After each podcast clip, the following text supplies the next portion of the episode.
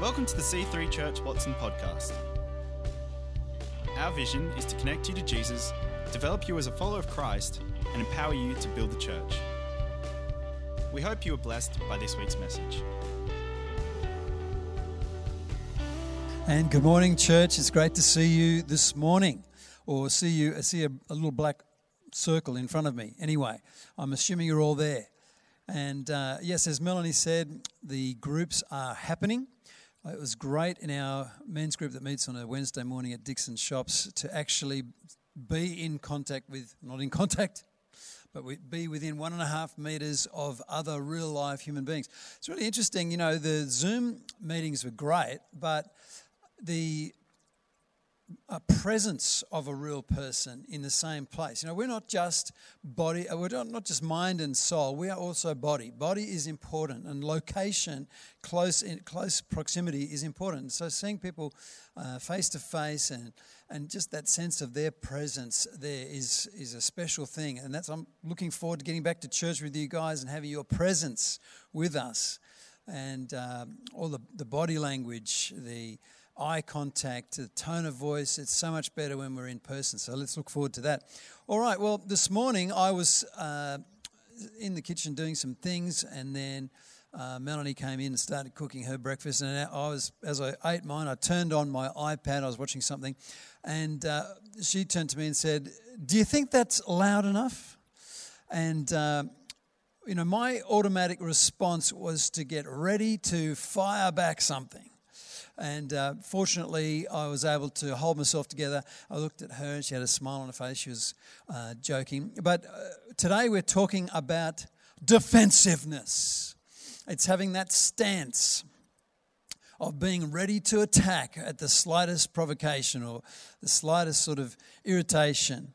And let's have a look at what the Bible says about some of these things. Matthew 27, verse 14 says, but Jesus made no response to any of the charges, much to the governor's surprise. That's interesting, isn't it? James 1:19 Know this, you must be quick to listen, slow to speak, and slow to get angry. 1 Corinthians 13:5 Love is the, the big love chapter. And one of the list of things about love is that it's not easily provoked. It keeps no records of being wronged. You know, God's thoughts and his ways are so different to our ways, aren't they? So different. And he's drawing us up all the time, trying to draw us up into that likeness of Christ. Defensiveness is all about how long it takes us to bite, to bite back. Defensiveness is when we're feeling under some sort of attack, some sort of offense is coming at us, and so we go into defense. How do we do that? Uh, we're trying to defend ourselves. It's natural to want to defend ourselves when we're being attacked. Uh, humans do it. Young children do it. They hear the bath water starting to go into the bathtub and they run and hide because they are defending themselves against a possible threat.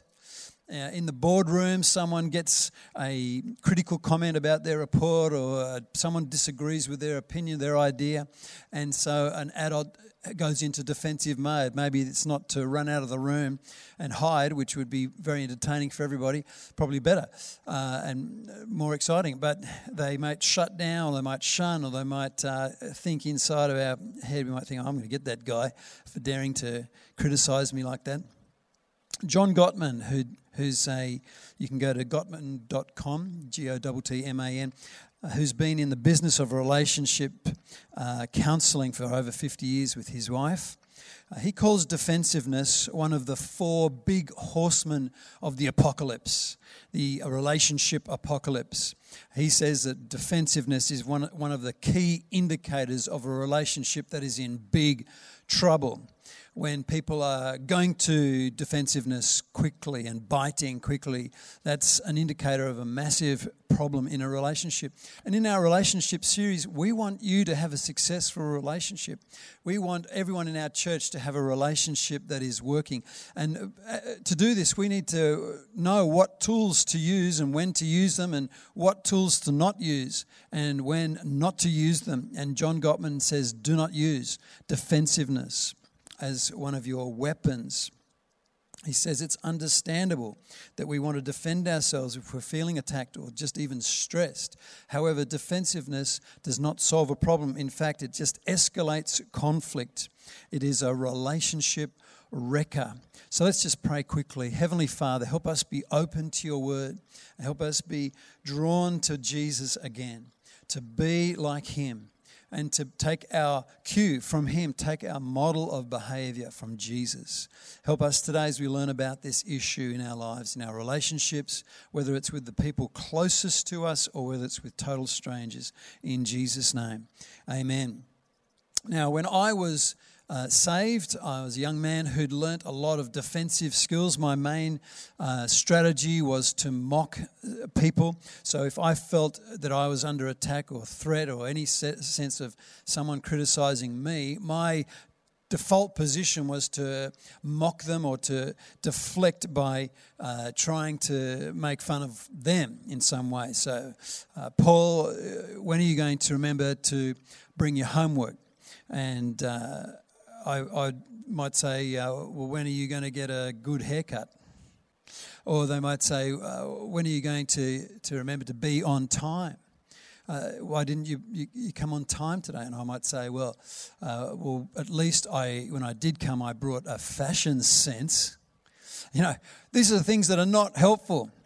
It might make me feel good. It might make a few people laugh, but it's not helping the relationship with the person, uh, often the teacher. And coming into church life as a believer, I carried this baggage with me. And it's something that, that, that God had to deal with. The first time that God really slammed me with it was when the Christian City Church, or what's now C3, uh, pastor in the first C3 church in Canberra came to me. Uh, one of the pastors came to me, took me aside, and said, Paul, you're leading our music ministry. We're trying to build a culture of positive, positive culture. This thing you have of biting back so quickly, it's not contributing to a great culture. You need to change. We can't have a leader do this. Now, my first response was to think about all this guy's flaws and maybe hit him with a few suggestions of my own. But uh, I knew that the Holy Spirit was saying to me, Paul, it's time to change. You need to change. And as Melanie has said many times, every uh, year God will bring some issue to our to light if we're listening to Him, and He'll say we need to change this now, and it, we need to deal with an issue that God uh, brings to our attention, so that next year we have can at least have a new issue to deal with. And my issue at that time was mocking as a defensive mechanism.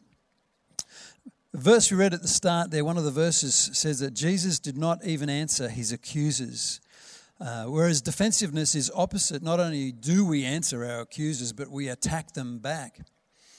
We're often guilty and yet we justify ourselves. We often, the criticism is valid, but we want to justify ourselves. Jesus, the criticism of Jesus was not valid. He was innocent and yet he did not jump to justify himself. Can you see how different God thinks to us? He said, Father, forgive them when he was on the cross. They don't know what they're doing. Don't count this sin against them. Now, we are not all trained accountants, but we're very good at counting the sins and the offenses that people give us. We have a ledger. All right, that person, he's got all those ones there. She, wow, she did that to me. And then she said that, and I've got all this, you know. Jesus doesn't have that. He, he says, I, am, I do not want to count your sins against you. That is what God is like. And as we come to Him, He says, I don't want to count all your sins against you. I want to wipe them all I want to wipe the ledger completely free as far as I'm concerned. You come to me and you have never sinned against me. Imagine that. Can you say today, I uh, imagine that no one has ever sinned against me? I've let it go. My ledgers are completely blank. What an incredible place that God is. God is the least defensive person that we could ever meet. Jesus says, I don't want to record your sin. We tend to hold on to an offense forever.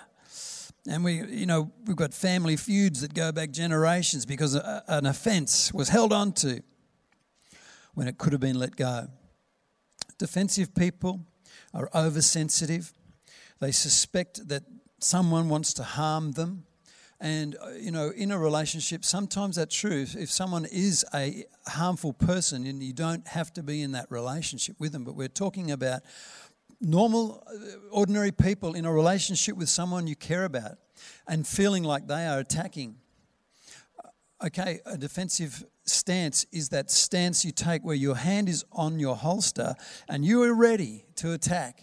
You know, uh, that's all about being at DEFCON 2, defense condition 2. Uh, we need to be we need to tone ourselves right down and this title of this message actually dial down the defensiveness you know, DEFCON 5 is where there is no perceived threat anywhere. We're not worried about anything.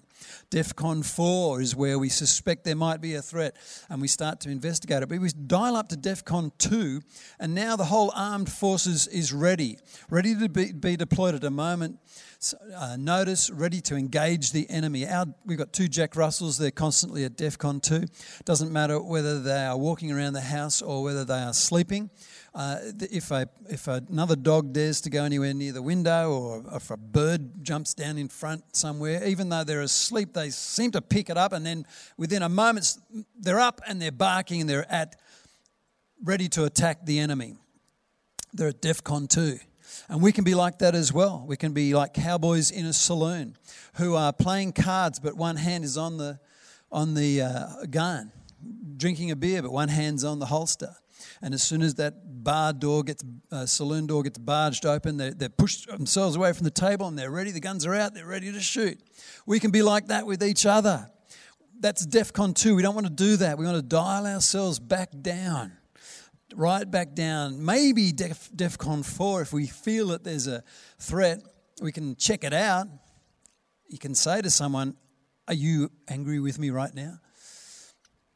That's good. But if we're at DEFCON 2, we're ready to shoot, that's going to cause a problem.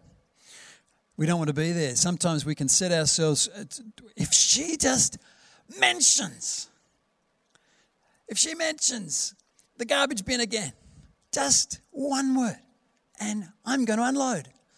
Or if, if he dares to say anything about the bath, I don't know what I'm talking about the bath for, if that person is in the bathroom for one second over 10 minutes, I am going to lose it. You know, we can get ready, we're ready to shoot. And that is not a, a good stance to be in for a relationship. Here are some strategies or weapons that people use when they're defensive. And these are all powerful weapons. Ask yourself do I do any of these things?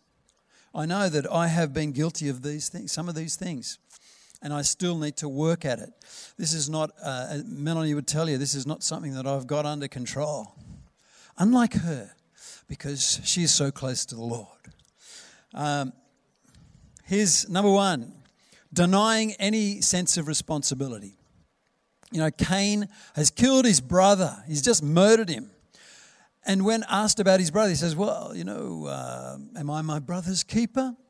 It's like, is it my responsibility? Denying any responsibility. It's not my fault. No, I didn't do that. Just flat out denial. Number two, deflection, like I did with my mocking. Sometimes people can use smoke and mirrors. Someone comes to them and they're upset about something and ask a question or, or mention something they're not happy with and and uh, you know you can try and deflect with a mock or you can say uh, oh you should see your face right now. You know, the way you look angry it's really funny. You know that's a deflection. Or throwing it back as if there's something unrelated has caused this problem. Well, last week you didn't put the bin out, so you should not be worried about me not cooking dinner tonight. Number three, justification. Trying to justify ourselves. This does not, none of these help. These are all powerful weapons, but none of them help. I was too busy. I was too busy to do it. I, I know I said I was going to do it, but I, I was too busy. You know, Adam said, well, Eve gave it to me. So I'm justified in eating it because she gave it to me, so I had to eat it. Number four, flipping it to make the other person the bad person. Oh, you know, why, why do you do this? Why are you accusing me? Why do you always make it sound like I'm a bad person? I don't know. I'm so stressed every time you do this to me. And trying to flip it back and make the other person feel bad for even mentioning any sort of criticism. It's so unfair. Number five, minimizing it like it's not a big deal. Oh, are you serious? You don't, you don't really care about this? Are you? What's the big deal? Actually, I should mention with flipping it that um, Adam blamed God. He said, Well, actually, the woman that you gave me, I mean, it's you gave me the woman, so really it's your fault. Sorry, that was back at number four. Number five again, minimizing. What's the big deal? Are you serious? Do we really have to get in a fluff about this? Number six, withdrawing, withdrawing any kindness, becoming passive aggressive, shun, like the person in the boardroom who's received criticism or disagreement. Some people, you can't even disagree with them and they get upset at you. Uh, maybe they don't like your idea. Maybe they've got a, something to add to your idea. And then they, you can just sort of shun them, right? That's it. I am not going to be nice to that person for the rest of their life because they disagreed with me. These are powerful weapons, each of these six things, but they are destructive weapons. They're weapons of mass destruction. When you use these weapons in a relationship, you're basically saying, All right, I'm going to wreck this relationship. Now, we don't realize that at the time because we feel justified in using these weapons. But if we, uh, before we start to use them, we think, well, hang on, this is going to negatively impact this relationship. It could harm this relationship. It could make this really a lot worse. Maybe we won't use it. How close are you to these weapons that I've just mentioned, how accessible are they? Are they right here, ready to go? Or are they locked in a cupboard over there? You know, uh, this guy, David Hemenway, from the Harvard Injury Control Research Center 2011, did a report all about uh, gun, the presence of guns in homes. And he was saying that uh, basically, if you have a gun in your house, it, there's more likely to be someone killed in your house. Uh, there could be a suicide, there could be an accident, or there could be a murder. Uh, because the gun is right there, it's accessible. He said, even if you lock it away in a cupboard, it's still more accessible. And the only safe thing to do with a powerful weapon of a handgun is to not have one in your house if you want to avoid the, the higher likelihood of it being used. He said, uh, the presence of a gun makes quarrels, disputes, robberies more deadly. If a gun is not available, a dispute is not as deadly. So remove guns out of your home because it's, they'll never be used. And uh, all these weapons of defensiveness are also dangerous. And if we have them available, we're more likely to use them. We need to say, you know what, I'm going to, to remove them from my armory. Uh, and sometimes we need to take some options off the table uh, in life, we need to make some decisions to say, you know what, I'm not going to even think about that as an option. When Melanie and I got married, we both said we made a commitment to each other that divorce was never going to be an option. It's not one of the things on the table. It's not one of the things locked away in a cupboard somewhere in our relationship. It's, it doesn't exist. It's not on the horizon, not on the radar. It's out. It's out in space somewhere, untouchable. We will not consider divorce. It doesn't, it's not something we hint at. You know, I've, I've heard people talk about their relationship like, oh yeah, well if you do that again, I'm going to start thinking about maybe we should separate. I think don't even think about that. Don't even make it an option. And we need to have the same attitude towards these dangerous weapons of defensiveness. Remove it from your reach. Don't think about it as an option. You know, it's not uh, easy to remove defensiveness, but you know what? Jesus did. And uh, his DNA, when we become a believer, God's DNA, the Father's DNA, becomes somehow mystically our DNA. We become a new creation. We, we become uh, God's child.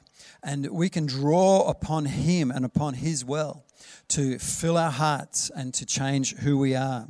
He doesn't rip into us the second we ignore him or we refuse him or disobey him. We don't get hit by a lightning bolt every time we do something wrong. He does not get all defensive on us, even if we deny him. Jesus went to Peter, who had denied him, and Jesus was not defensive about it. He was loving to, to Peter. So, what do we do? Well, we don't use cowboy movies and war movies as a model of behavior. We choose some more positive models. For example, you can choose uh, a business partnership kind of model. Every person that I meet is an is important business, is an important business partner. From my wife being my most significant, important business partner in this thing called my life, which I'm trying to build to, the, to a stranger, they're an important business partner as well. So every relationship we have is a partnership, and we, we don't deny it. We don't, when someone comes to me, especially Melanie, but other people come to me with some sort of concern, I don't deny it. I don't deflect it. I, I don't minimize it.